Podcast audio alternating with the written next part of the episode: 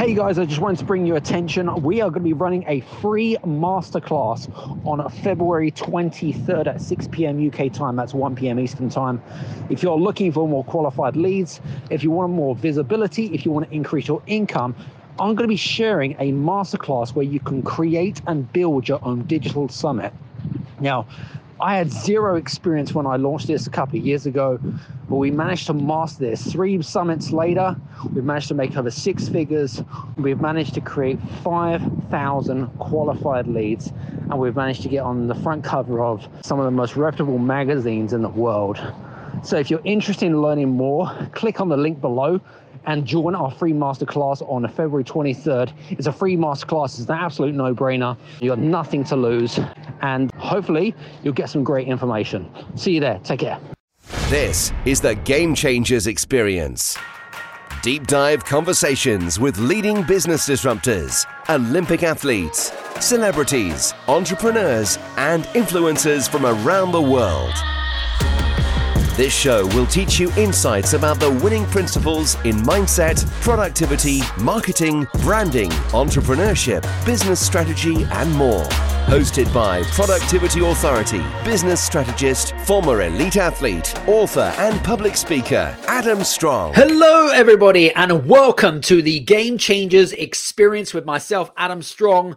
And it's great to be here. I love doing these live shows. And for you guys that are listening to the recording, well, listen, we do do these live shows. You can also, if you want to um, really sort of tune in and uh, and and ask questions and get involved with the Game Changers experience, then you can do so by following me either on LinkedIn or also subscribing to my YouTube channel. And just make sure you click on that little bell to notify when we come into the room. So, listen, today's show is by no means different. It's going to be um, fun packed, engaging. For you guys that are listening in, uh, through our podcast or whatever it is, and you know you're going to have an abundance of different notes. So make sure you've got your notebook and pen handy because we're going to be uh, taking you on a bit of a ride today. So, listen, without further ado, I want to introduce our guest of today. He turned into a really good friend of mine. Um, we we share some very good common values.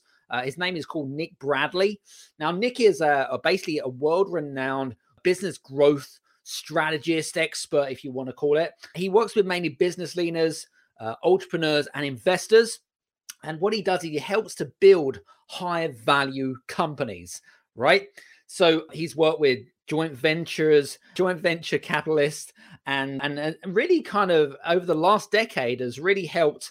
He sold actually 24 different businesses over the last decade and raised over 5.2 billion dollars, which is really impressive. A great track record. He's also a podcast host. He's a, a podcast host of uh, Scale Up with Nick Bradley. It's the UK's number one business podcast. We, I guess, we must be number two. He's. Uh, we're going to be talking about how to create a life changing uh, exit, whatever that means to you guys. So, some of the things we're going to be talking about, we're going to be talking about, for example, what our investors and VCs and uh, are looking for in terms of uh, investing into businesses, uh, when they consider um, acquisition or merging with other businesses? What do you need to put in place if you are a business owner or you're looking to acquire a company? What are the things that you need to look for? What are the things? Uh, what are the red flags that you need to look for in particular? Um, and you don't need to have any any experience, by the way, with this. Okay, experience helps, but you know, making sure that doing due diligence and research is really, really important. Um, we're going to be talking a little bit about what investors are looking for as well um, and uh, really tapping into to Nick's knowledge. So, um, so without further ado, my good friend, Mr. Nick Bradley. Hey, Adam, how are you, man? Good to see I'm you. I'm very good. Good to see you as well, buddy. Uh, I I'm, can see I'm fresh off uh, the plane. I'm fresh off the plane from Dubai. I literally. I was going to say, like, you look like you've just come off the beach. I'm like, what? You, you are like glowing. Do you know what I mean? You're thank, glowing. Thank, you, mate. It's, it's, all the moisturizer they give you um, in business class. I, feel, I feel like I've got to. I feel like I've got to use like this Bulgari kind of set of stuff and just put it all on. So I literally, I, I thought, you know, I'm going to see Adam later. I'm going to see all of his his community. I've got to make my face look at least nice. Absolutely, hundred percent. I love it. Love it. Love it. Well, it's interesting. Uh, you know, uh, how was your trip to Dubai? By the way, was it good? Good. Yeah, it was fantastic. I caught up with some friends there. I also caught up with um, uh, Lauren Tickner, who's a friend of mine out there, and she actually was quite funny. We caught up uh, around the marina in Dubai uh, and went for a walk because she had to get her steps in. Got it. love it. But, love uh, I it, think she's love didn't she speak at she spoke at your Game Changers Summit, didn't she, um, recently as well? Well, she actually um there was a, a bit of a communication breakdown, unfortunately, but oh, I'm sure that we're going to be um collaborating a little bit further on down the line, so that's not a problem. But yeah, we love Lauren and we love um what she stands for. She's great, and, and I love some of her Instagram reels as well. So kudos to you, Lauren, if you're listening to us. Excellent. Well, it's All good to be here, mate. So as I said, I'm uh, got a bit of sleep. Got a bit of sleep on the plane. So That's here, good, here, that's good. here to here, here to serve as best I can. Absolutely. So if you guys are listening to the recording, if you have any questions, uh, we, you know, we try to make these as fun as and interactive as we can. Uh, but if you're listening to the recording of this and you have any questions, feel feel free to connect to Nick on any of the links uh, on the link below. Um, and uh, we'll p- make sure that we put those there. But I want to really kind of jump into this because this is uh, an area which has really piqued my interest, especially as um, I've got a few sort of buddies, including yourself, that are in the kind of M and A space, and it's really a buzzy word right now. Yeah. Um, but let's talk a little bit about um, just really, really briefly, because I know that some people, some of our audience, uh, and they're all over the world, they not, you know, they don't really know of your area of expertise. But how did you get into the area of of um, you know selling and buying businesses first of all? Yeah, so it started quite a while ago. I started close to we now 15, 20 years ago. I, I started working in the world of of corporate for some big media companies, and I was in effectively what was the strategic marketing team initially, uh, but that was thinking about customer segments, markets, growth, obviously, and the transition for that, if you like, or the step up from that was into corporate strategy, and that's where sort of mergers and acquisitions, or what I like to call the faster growth opportunities set. so I was involved in, yeah, I was involved in both. It was great. So organic growth, which is you know growing one customer at a time, Yeah. and then acquisitions, mergers, and eventually I ended up in the world of private equity. Spent about a decade there, and that's where I did 117 acquisitions, and it's 26 exits now that I've been involved in. Because the last few years I've actually been helping entrepreneurs sell their businesses. Uh, so yeah, it's a it's been a ride. it's always a ride, but I quite like it because it's you know we get into it today. It's not as complex as some people think, and Mm. what I like to say is that any any small business owner, when they get to a certain threshold, should be looking at these things. If they're not, they're missing the opportunity to grow fast. You know what? I, I, it's interesting. I think it's especially over the last sort of six months or so. It never really, I suppose, occurred to me about the importance of M and A, and you know, and, and and like I said to you, it's it's been a real buzzword, especially over the last I don't know eighteen months, twelve to eighteen months. More Yeah. importantly, you know, it's it's a bit like when you know when property and real estate became like the real kind of oh you need to get into property and real estate like many many years ago but now you know the, the coin has flipped because people are now seeing that there's uh, different options rather than just kind of you know if we want to create wealth or passive income or whatever it is that you want to call it right um you get into property but actually it's not the case now um Yeah, you just got, it's always it's one of those things that's funny though, Adam. I think like in the same way property has always been there. This mm, has always been there, but Right. but there is a dynamic. I think where it started, and I'm again, this is where I found it quite interesting. I've been doing it for a long, long time, but I never saw it explode like it has in the last three years. When there was a Forbes article written in 2019, 2020, just talked about this transition of wealth, Yeah. and what it said is uh, effectively all these baby boomers are retiring, and mm, a lot of them have assets, obviously, that they've accumulated over their their working lives, and many of them are business owners. And the figures mm-hmm. were crazy. It was like 10,000 baby boomers per day. And this is still true today, by the way, are retiring in North America. right And this is the other one that really kicks it. There's something like 1,600 small businesses per day, again in North America, being closed down. And these are Wow. not startups that are failing. These are profitable businesses like mum and pup shops, that sort of thing, right getting closed down because there's no succession plan. And you think, so this is you know to, to finish the point and this is the thing i really believe in entrepreneurship is not a, a linear play like you, entrepreneurship is not just starting a business if you can go and buy a business and enter the world of entrepreneurship from that that route that vehicle then that's just as valid as as startup True, true. And we'll touch base on that actually a little bit further into the conversation because I'd be interested to know more about that. But I want to talk a little bit about um I want to talk a little bit about what makes a company or a business valuable to be considered either for acquisition or you know to create some sort of merger with another company when it comes to you know um, needing extra finance or whatever it is. But what makes a company valuable? Yeah there's usually i say there's four things to look at. And and when you think about why do companies buy co- companies usually it's because there's a, a, viewpoint that the two together is mm. going to drive faster um, growth what i call exponential growth yep. or it's going to create more value. It's like that old saying of one plus one doesn't equal two, one plus one equals three. I've seen it one plus one equals 11 in this type of scenario. and that's partly because private equity, private equity exists to grow value in a very, very precise way. Right. So if, if, private equity is effect- effectively these these big firms that raise funds from pension funds, from high net worth individuals, they accumulate that that together, and then they'll go buy a business, right? Got it. They'll buy a business, but then when they buy that business, they don't expect that business just to grow slowly over time. Mm. They expect to bolt businesses on. It's called buy and build. And when they bolt those businesses together, the value just goes through the roof really quickly. Mm. Okay. So so that's kind of the thing. But to get to your question, so why does why does this happen? Well, first and foremost, when you put financials together, and I'll just talk about this quickly.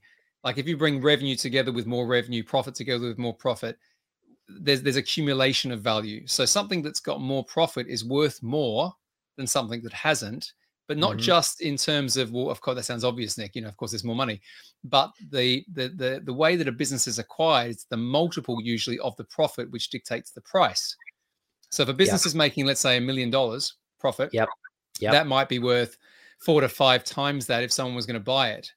But if that business was making 5 million in profit, it might be worth 10, 12 times. Wow, big jump. Yeah, massive. And the jumps, you know, again, it's arbitrary, but that's kind of how it works. So financials is one reason. The second reason is there's a product that that company has yes. that my company is thinking about building. But you know what? Instead of wasting all the time resources to do that, why don't I just buy that company and then I've got the product? Okay, so right. that's kind of a speed to market piece. Then you've got um, customers. So let's say I want to move into the US and I want to sell my products and services in the US instead of launching a sales team, setting up an office, why don't I buy someone who's got a beachhead there and I can then, you know, explode from that that place? A little bit like a Trojan horse analogy. and then the last reason, which I think is one of the really interesting ones, is is the quality of the capability, the leadership and people. Mm-hmm. So instead of me hiring you, Adam, because you're awesome yeah. at this stuff, right? You're great at networking, putting on events you know, why don't I just buy your business? And then I've got you, right? I've got the capability that you've got, but I've also got your customers and revenue and all that as well. So there, there's right. some of the reasons why people will do it. Got it. Got it. Got it.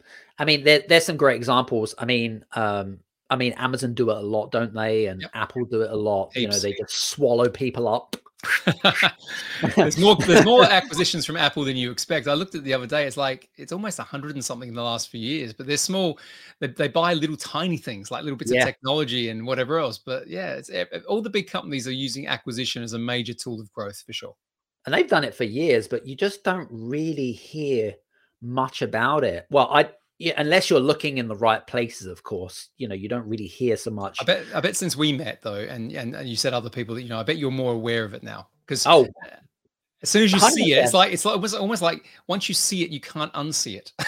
That's, That's why it's quite true. funny, and like it's like oh god, yeah, well that that business in my you know, I, I spoke to the guy at my local golf course or my cafe, like happened to me. it's like yeah, well, why not, right? You know, why not? Interesting. Love it. Very cool. Now, in I want to go back to your point actually earlier on, which was all about um, the baby boomers in particular and stuff. But there are lots of what I call tired business owners, right? And yeah. you know, the people that have been in business for you know a long time. You know, lots of experience. They're kind of stuck in their ways. They maybe are plateaued in the business or whatever it is, but effectively they want to exit the business, right? Um, um, but the reality is is that so many people because like you had mentioned they they don't have an exit plan. What is the and and and it's real sad to see that people just walk away without a penny in their pocket. They just close down the business. Yeah. And you know and and and like the customers lost the data's lost everything's kind of lost and whatever it is. But why is the numbers so big? You know why is it that you know a lot of these people that you come across on a regular basis are making the same common mistakes is it down to education is it because they're kind of like self sabotaging. I'd love to know what your thoughts are about number one, the reasons why the figures are so high. Number two, why we're not seeing more people actually exiting for a penny or a dime in your pocket when they do retire. Yeah, there's a um, great question, and and and the, the, the underlying reason is people just don't think about it, um, mm. or they think about it too late. So, I was having a conversation literally just before this with someone saying you've got to have an end game, right? It's the most yeah. important thing, and that end game might be 20 years down the track, but you know, to your point, the people that I come across, the, the people who are retirement age, so they're in the sort of 60s and 70s, sometimes even a bit older. Uh, something's usually happened.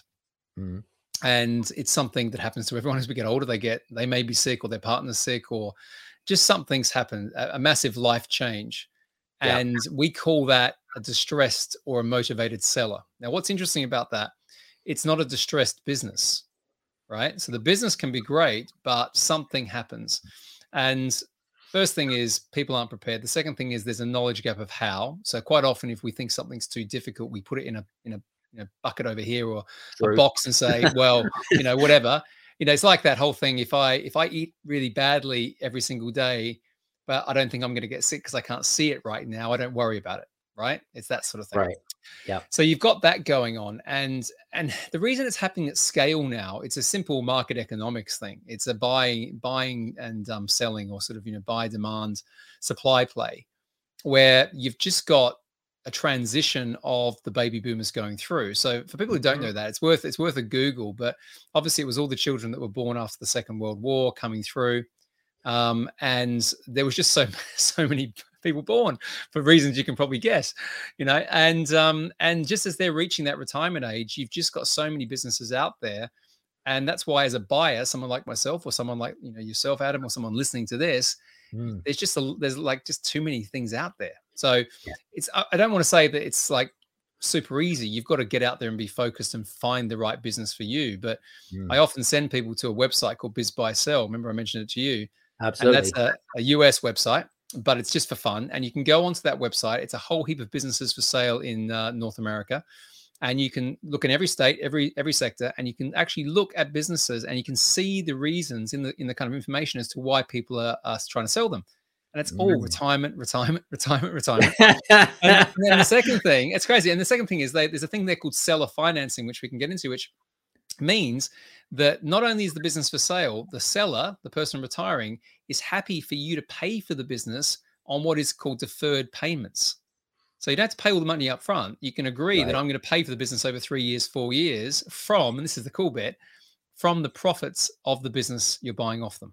Right exactly and and and that's a I, I don't know about you but it, for me it's kind of like i see it as a bit of a um, a common myth you know where where and that might be the reason why there's not enough businesses being bought in the m&a space because there's this common myth where oh you know you know this company's valued at a million quid or whatever it might be you know and people think that they need to have a million quid outlay you know that realistically that's never going to happen. I mean that's right do you know what i mean? So not many you people know, you know not many people in in the world have that capacity of having cash just sitting there right? Yeah. and that's why people think it's the big guys that can only do m&a right?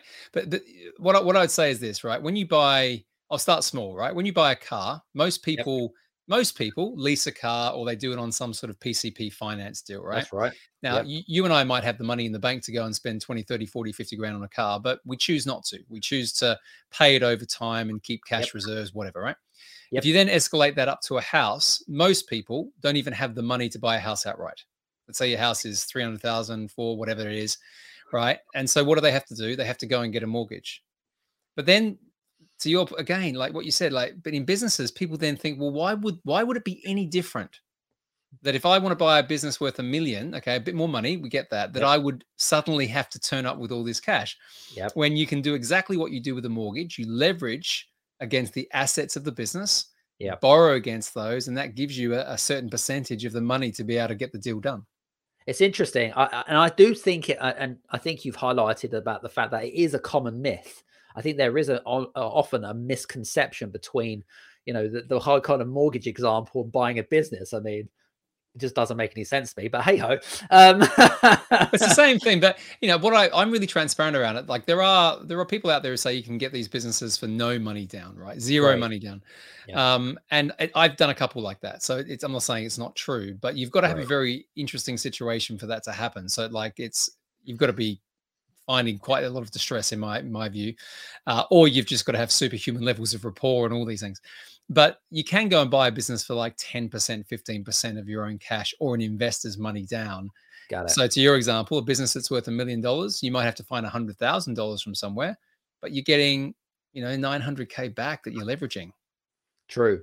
You know, it's interesting because I don't know about you, but I've come across conversations, especially over the over the years that I've been in business, when I've been speaking with uh, companies and business leaders, and it amazes me, especially uh, what I would call the more inexperienced sort of entrepreneurs and then it's like you know what, what's the purpose in in the whole kind of you know building a business starting a business you know what is your exit plan? And and and and, and they haven't a clue nick. I don't know about you but they they haven't a clue. They're like but i don't want to exit my business. You know i you know if it gets bigger then i'll just be in the background. You know it's I, do you find those conversations are quite common?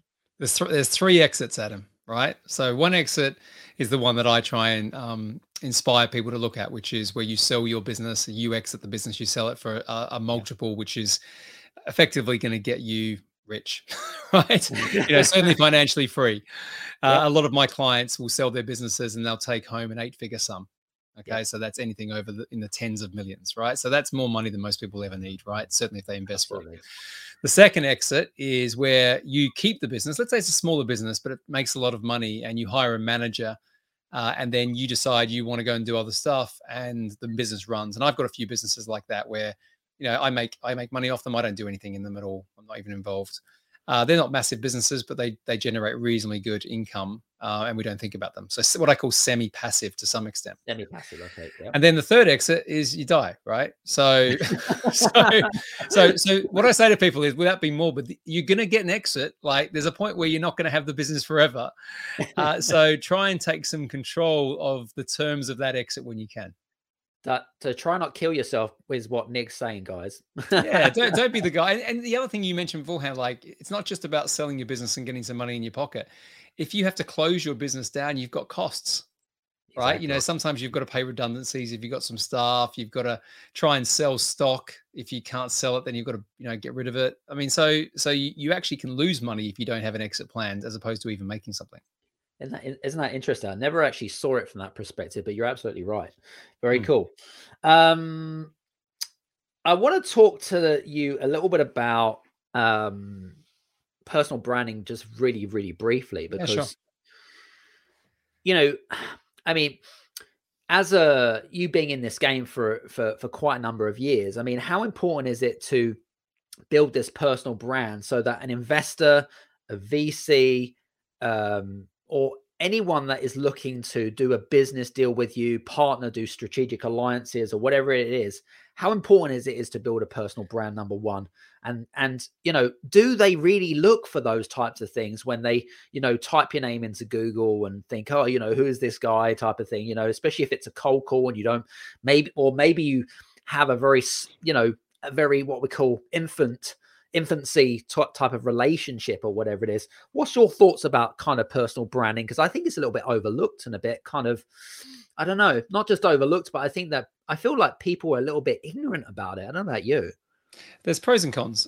so I've, I've been in this game for a few years now, and um, the reason I did it is I I have a belief that it's easier to attract the right people towards you if you stand for and against things.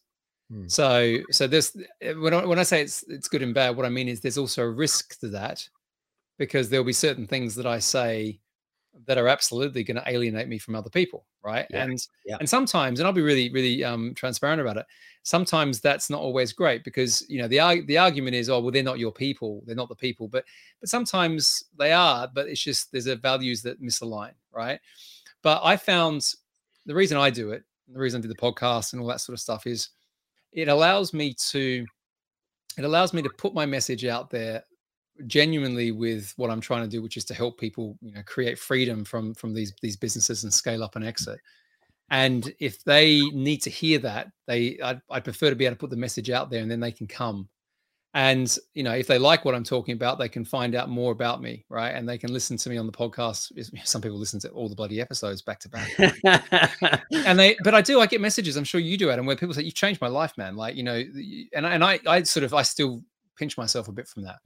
Yeah. So, so I sort of think to people, if if if you if you really want to have a go at something and you want to leverage the opportunity that's been presented through metaverse, you know, social media, whatever we want to call it these days. Yep you've never had a better opportunity to get get your voice out there. And if you think about well, what's the alternative? Well, the alternative is, you know, you have to go out there and find people, and then you have to try and convince them that you can help them. Mm. And it's just a long process, right? Mm. It's much easier to have that magnet of people coming towards you. So I say to people, you know, it's changed my life, right? It really has from where I was doing the private equity stuff. I wasn't known to anybody before. And these mm. days I've got friendships, partnerships. You know, we met through this. I've got I'm going to Florida next week. I'm catching up with my mate Matt Andrews. He's bringing right. his kids and his and you know, his whole family to Disney with you know my wife and that. And these are people that I met on places like Clubhouse, podcasting. I I interviewed Robin Sharma yesterday, one of my yep. heroes. You know, yep. um, great guy. These, yeah, he was cool. But just opportunities like that have come from creating a personal brand. So that's my view. Is I think it's a really important thing. But I'll finish by saying I, I totally appreciate it's also not for everybody. Yeah. Yeah. That that makes complete sense. you know, and but I, I, suppose you kind of have to weigh up the pros and cons. You know, and and this whole kind of I don't know, it's not that it's an imposter syndrome problem, but it's kind of like, you know, pe- some people that are listening in, they might they might not want to be seen out there. Do you know what I mean? It's or it's kind of like it might be a confidence issue. I don't know. It could be. I think it is. I, I think it's um well putting yourself out there takes courage, right? Because yeah. if you think about it, um, most of us I'll say you and I, but a lot of people like to hide in the shadows. And yeah. and you know, and and and this is the thing. Like as I said, I said, yeah, I get people come and say that the stuff I've done has changed their life. Equally, I'll get people saying, you know, they wish I was dead, right? Mm. I've had that. and and that's dream. well, it's true. I had I did I had a person person wrote to me and said, I hope you die from drinking the devil's urine. What? That's a bit extreme. I don't know what it was from, but then, but then you've got to take. I didn't do anything wrong, right? Like, you know, in my mind, anyway. But you've got to contextualize it to say everyone's everyone's living their own world, right? And they've got their own perceptions, values, and what you say that will absolutely help one person is possibly going to be the opposite of what another person thinks. And mm. so I can see people get worried about that. And what I find is it's a little bit like going to the gym and working the muscle Mm. Fitter you get, the more you work the muscle, the more you kind of get used to it. It becomes a habit and routine. So I just don't care about it anymore. Yeah, very true. Uh, what about investors and and sort of venture capitalists and you know uh, sort of investors that are looking at you, whether whether whether it be in the big wide world of the internet or whatever it might be, but do investors and venture capitalists and capital equity firms do they look for you being out in the big wide world? Do they do their due diligence and check you out and you know like to kind yeah, of a little bit but they they're not the people i'm trying to work with. So right. so they they tend to tolerate me. So just. and the, re- the reason for that is and, and and listen it's it's all it's all very fair and amicable but it's what i've done is i've taken what i call the playbook of private equity that's kind of a little bit like a secret handshake club yes.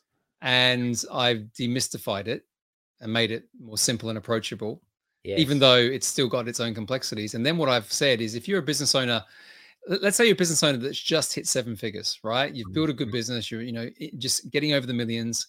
Um, and you're in that sort of how do I get to eight figures? Right. I'm, I'm teaching those people how to do that the private equity way the quickest way, right? And and the, the most valuable. And that kind of can grate sometimes with, with with investors who are like, well, why are you doing that? Because that's how we do it. Is it? Do you think it's like also? I I get a feeling of this kind of culture of insecurity on their part. I don't know. What's your thoughts on that? Well, you've got to think that what I'm what I'm really doing is flying below the radar of what they're trying to do to sell up the chain to them. So yeah. what I mean by that, without being too cryptic, is, you know, there are people, um, usually young MBA types, sitting in private equity firms, and all they're doing every single day is writing or calling up small businesses um, and playing the massive rapport play. Got it. And quite often, and a lot of my clients are like, I get these letters all the time. I said, Yeah, I know. You, you will. and and what I found is sometimes it works out really well for the business, right? Um, but quite often the, the business owners don't know what to do and they go down a process and they don't quite get what they should have got, right? And so so I sort of go, well, instead of doing that, why not get ahead of it and start to act like they're going to act? So so instead of waiting, you know, reactively to be acquired, if that's if you decide that's your exit, why yeah. not get it get in front? Why don't you go out there and find your acquirer? Yeah. Why don't you go out there and do partnerships and joint ventures? Why don't you build? And so the stuff I focus on these days in the kind of scale fast, exit rich sort of playbook, what I call scale to sale, is building back from that idea and making sure that the foundations of the business, growth, processes, all of it are aligned so that I know when a private equity firm comes or a corporate and they look at the business, they're going to be looking at it in a in a way that I would have looked at it when I was in private equity. And they'll go, yeah. This is really good. And I go, Yeah, yeah. it is really good. Guess what? They're more expensive. And of course, the entrepreneur, the business owners, they're going, what just happened? Well, not not I'm, I'm being a little bit sort of you know gracious yeah, yeah. with it, but but they, but they're starting to see something very different. And if they continued on the path by themselves, they wouldn't have understood what they needed to do to get there. Yeah. So I just teach them that, just a knowledge gap. Very cool. Very cool.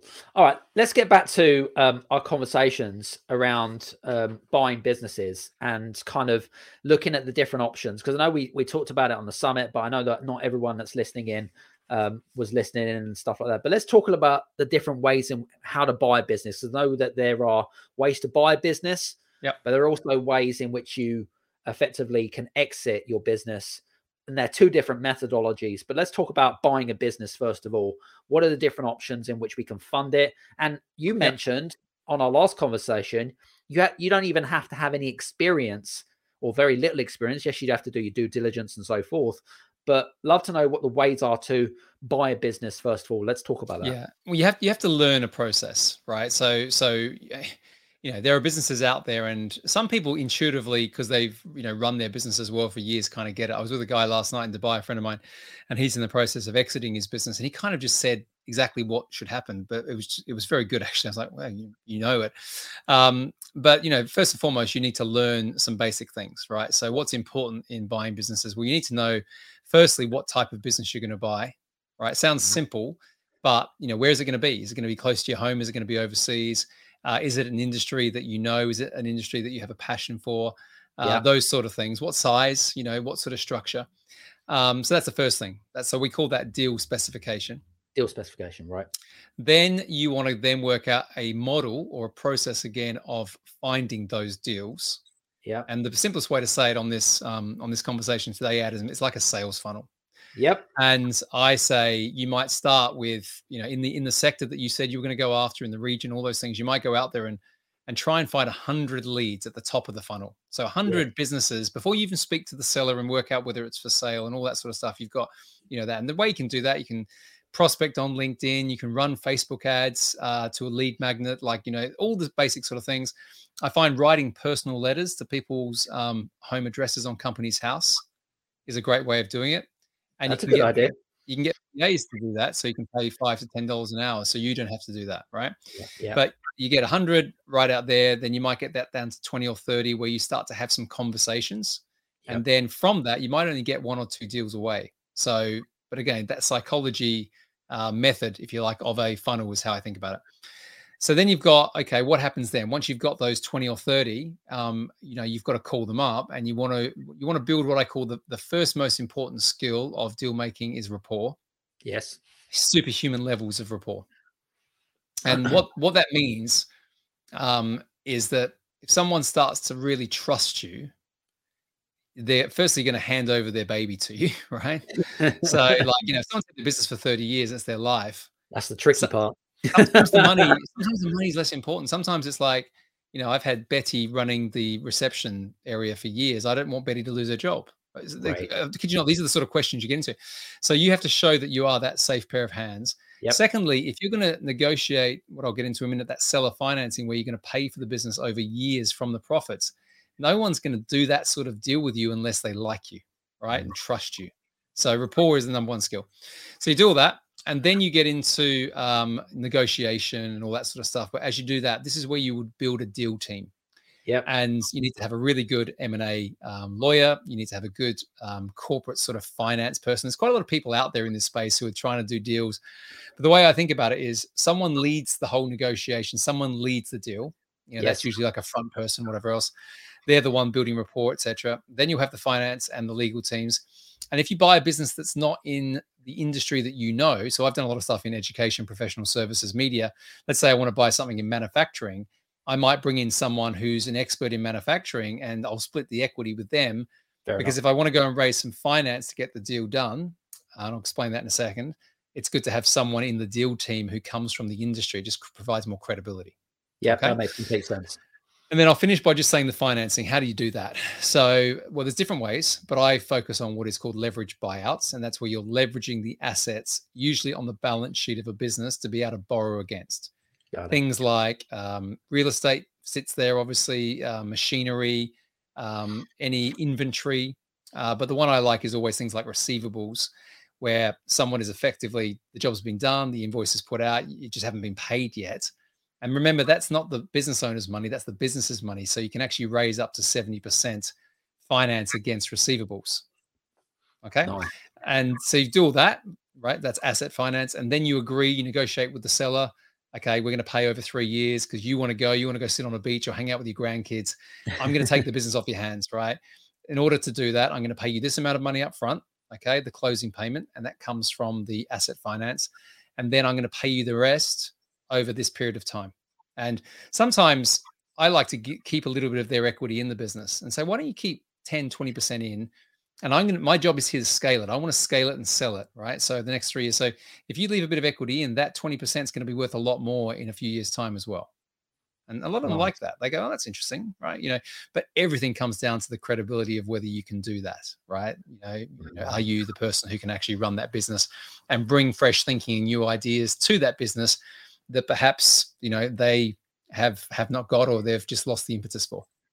So, um, why did so quick quick question around that because you said oh you know you, you so, in a lot of cases you like to keep the business owner involved you know and give them sort of 10 20% or keep 10 and 20% already staying in the business why do you do that just out of curiosity well it means um, the amount of money i have to raise up front is less as oh, well oh, so so remember i'm only buying 80% of the business i'm not buying i i will always take the majority I'll always mm. and I'll, I will always own the business. So it's not like it's you're you're running the business or not. Um, it, it's just I find it doesn't happen in all situations, but if someone just doesn't want to run the business anymore, mm-hmm. they're tired, they're worn out. I mean, a lot of the businesses I look at, you go to their website, Adam, and, and it's like shocking. I mean, it's like I mean, it's, it's, like something out of remember MySpace, you know, that, that, that social network.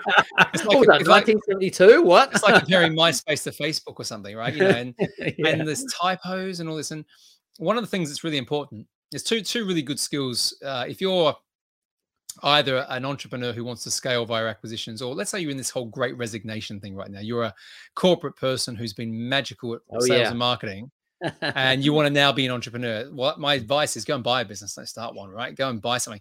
But if you're good at marketing and and you go into a business, they've got a bad website, they've never done any ads, they've just handed flyers out around the local thing.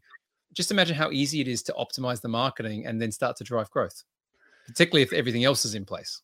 Yeah, so that's how you, I sort of look at it.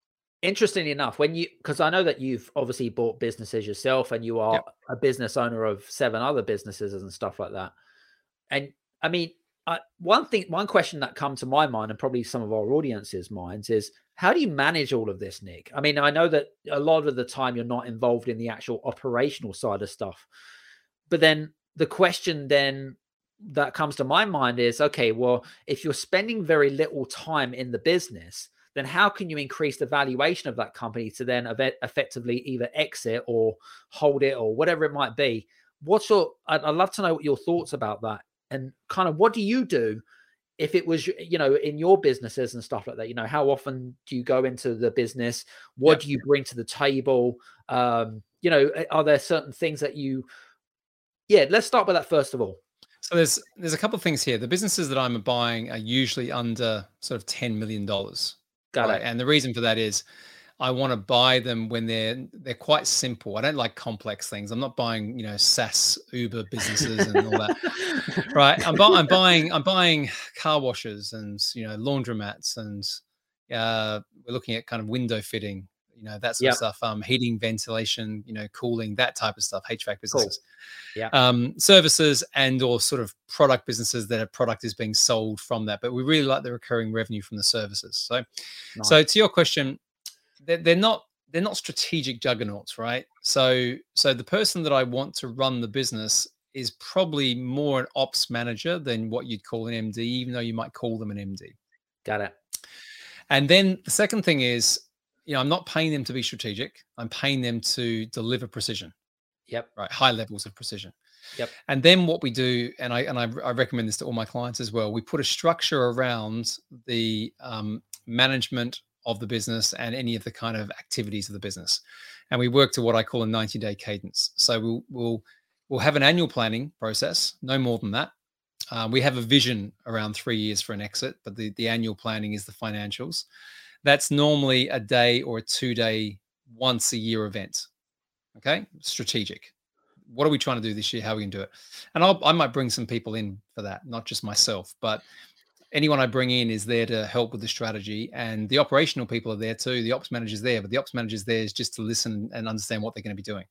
Yep.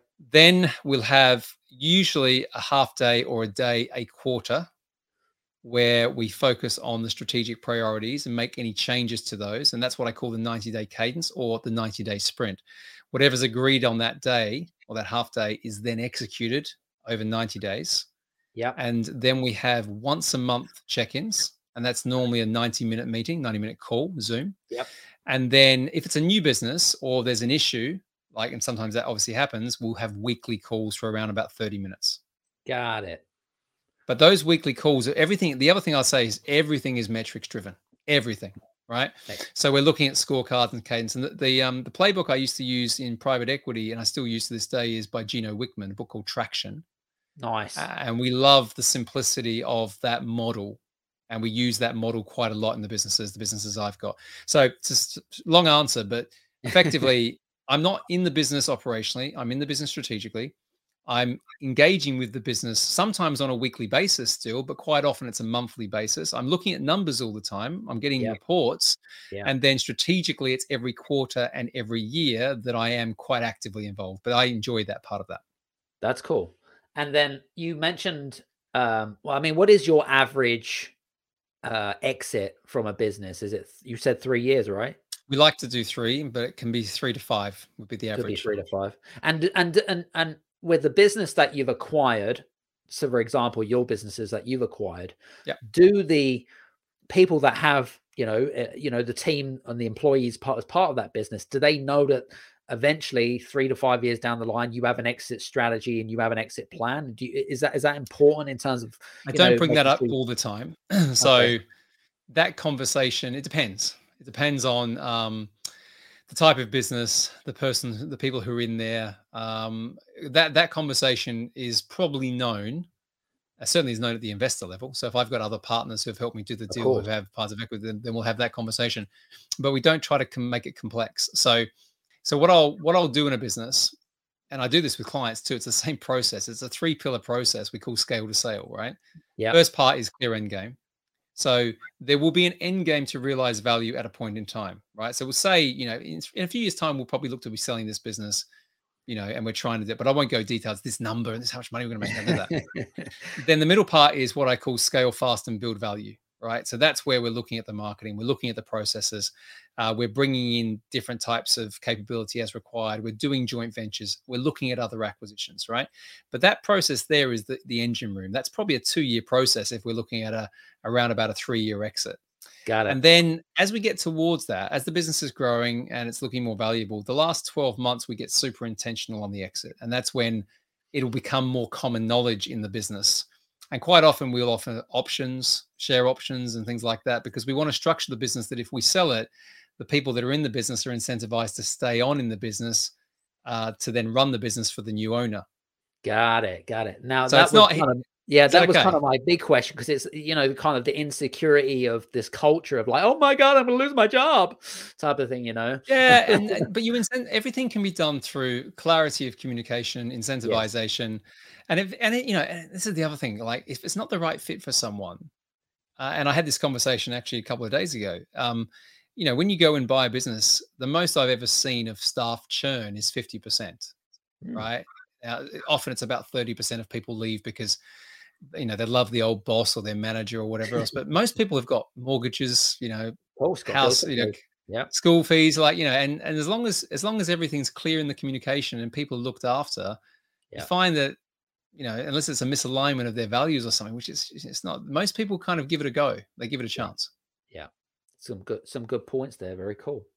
Excellent. And then with regards to so you've talked a little bit about how to buy a business now let's talk a little bit about exiting you know so because I, I know we haven't really touched up touched base about that but when it comes to exiting the business so so you're the motivated business owner well should we say not so motivated should we say tired business owner that wants to sell right? And you might they might be listening to this podcast right now but you're just not sure where to go what to do what things that you need to have in place. Any advice there first of all? So well it depends on the business a little bit. Um, what i don't suggest you do is just go out to a broker. And this is what a lot of people do do. Sometimes they'll just go to their lawyer or their accountants. You know one of the, one of the first places you find out about deals is from accountants because you know they, they- people tell their accountants before they tell their wives or their partners and whatever else You know, which makes sense doesn't it it's like well i'm, I'm thinking yeah. Well, the, the conversation is actually sometimes i'm thinking of winding the business down and then it's like well you sure you should do that and then a broker comes in and the, pro- the problem is there's a lot of businesses out there that are just such small businesses subscale businesses that you're really Yeah. just selling a job Yeah, and agreed. you know and if a business is making you know 150 200 grand a year profit you know all the way probably up to you know even up to half a million which sounds like a lot but with taxes and everything else you know um, it's hard to then say there's a lot in that other than the owner is the is the bottleneck right yes yeah. and if you go out there and say, I'm going to sell my business, you go to a broker. Sometimes the broker will charge a fee up front. Yeah, I'll sell your business. I'll sell your business. But it's really hard. And so, what I say to people like that is firstly, um, give yourself a good runway. If you want to sell your business, Mm. give yourself that runway to sell it and build it up to a better level. Build it up, you know, to something that's a bit more interesting. Or when I come into some of these businesses, I'll just do basic things. Like I'll start to call up the suppliers uh, again confidentially or sometimes competitors that can be quite tricky and sensitive and just suggest partnerships and other things. And then you find that the conversation just develops into an acquisition right? And and they're the exit. But but that's the sort of thing that people should be doing. They should be looking at where their exit's going to come from. Mm, right? like so yeah you know and, and and and that's and if you can't work that out then you know obviously you bring people like myself into the team in to help you with it. But Mm. if if you a lot of the time it's like oh hold on. My supplier's growing. There's a you know they just bought another company. I wonder if they'd want my company. Mm. okay and then and then the sort of the penny drops a bit from there. It's like you're sowing a seed initially because you're kind of you're you know you're you're already ahead of the game. Do you know what i mean? Better kind of better to be. Better to own the process so Yes. you know back to what i said if you're clear about your end game if you've got time to build value definitely do it and then when you Mm. get on that pathway to exit the things i look to do is i look to take out any costs in the business that aren't driving value because again it's going to increase the profit therefore the value of the business. Yep. um, i look to do partnerships and things like acquisitions in the last 12 months to to start to bring together a bigger because because scale does matter to some extent right? Having a Yes. bigger entity matters. Yes. Um, and then you know from that it's really just about getting a good accountant or finance person to come in there and help you put the proposition together. Because sometimes the way that you package the business and the way you tell the story and i'm not talking about the, the more complex private equity deals but just the way you can position the business can increase the value alone. True. So so there's some there's some pointers there for people who are listening that might be thinking how do i start this? Very cool, very cool. Listen, I know we're coming towards the end of our um, conversations, and as much as I love talking, I, we could talk about this because it's such an interesting subject. It really is a, a really interesting. there's a lot more depth to it as well There Adam. is a lot go- more depth and stuff like that. but for for for the guys that are Um, well, first of all, I, I suppose my a, a, summary question would be: Is what are you working on right now? Because you've been doing this sort of 12 you know a, a, good sort of 15 20 years now. What are you working on right now? Love to know what you're working on right now. Yeah so my i spend my time so it's quite it's quite interesting. So i've got as i said we've got six businesses actually at the moment because we've got one that um, we've put together with another one. Um, yep. so that's that's interesting. So i'm always looking to um, buy businesses. So we're always looking at we're looking at the moment in florida um, for various reasons. Also because we're looking to take the the coaching consultancy business out there as well so I'm working on that. Um, our coaching consultancy business, which is called Scale Up Your Business, has been growing a lot. Like it's had a, a really full-on couple of um, months actually, um, and it's driven, I think, I think because of the scale to sale idea. The concept of that is a bit a bit unusual. Not many people do that. True. So true. I'm I'm spending quite a lot of time um, talking about that with clients, and I don't do as much client stuff as I used to. Um, but the last couple of months, that's why I was in Dubai flying to Florida, all that sort of thing. Yeah. Um, and then the last piece for me, you know, we talked about it briefly at the beginning, is um, my podcast rebranded. So it used to be called Scale Up Your Business. It's now Scale Up with Nick Bradley. Uh, I've got some guests coming on that are just off the planet, and I can't say who they are. I know a couple of them, by the way, but I'm not going to oh. say. You guys are going to have to go onto uh, Nick's podcast onto Apple, all the good platforms, and go download. Honestly, it's a great pla- it's a great podcast. I must say so myself, even though it conflicts with my one, but it doesn't really conflict because because we're both wicked and awesome people anyway. Yeah, so you've got to have a, you've got to have a repertoire of podcasts because you can otherwise people are going to get sick of my voice. You know, like you know. But I think the, the other thing I'll say this is my, my podcast is more about um, growth and mindset than it is about business these days, even though it's business focused. And I talk about the identity of who you need to be to do the stuff that we've talked about for the last hour. So that's where I kind of tend to play these days because, you know, I just honestly believe that, you know, you can only scale a business to the level of your identity. That's very cool. Very true. So, so hope you guys have enjoyed today's conversations with me and Nick. If you have any questions for Nick, please do reach out to him on any of the channels, and you can do so uh, by clicking on the links below. Uh, do mention the podcast, by the way, when you do reach out to him. He's very busy, um, and but essentially he'll always always have time for people that come from my podcast, of course. I do my um, best. You know this. I always try and get back to when you contact me as quickly as I can as well. So, you know, I'm doing my best. there you go. Exactly. Exactly. So, guys, hope you've enjoyed today's episode. Uh, make sure that you listen to, uh, well, we'll be here again as well. We've got some amazing episodes coming up as well. Uh, so, make sure that you listen in. Uh, so, I hope you've enjoyed today's episode and uh, see you soon, I guess, from me and Nick. Thanks very much. Appreciate your time. Cool. Take care. Thanks very much, guys. Thanks, Adam. Thank you. Hey guys, I just want to say thank you so much for listening to today's episode on the Game Changers experience. I would be gratefully appreciated if you could leave a good or a bad review. Doesn't matter, one or a five star review, whichever you prefer, on any of the platforms, whether it be on Apple, whether it be on Spotify, Podchaser, etc. And please leave a testimonial, a review about our podcast. And if you have enjoyed our podcast, then I look forward to seeing you on the next Game Changers experience. Take care. See you soon.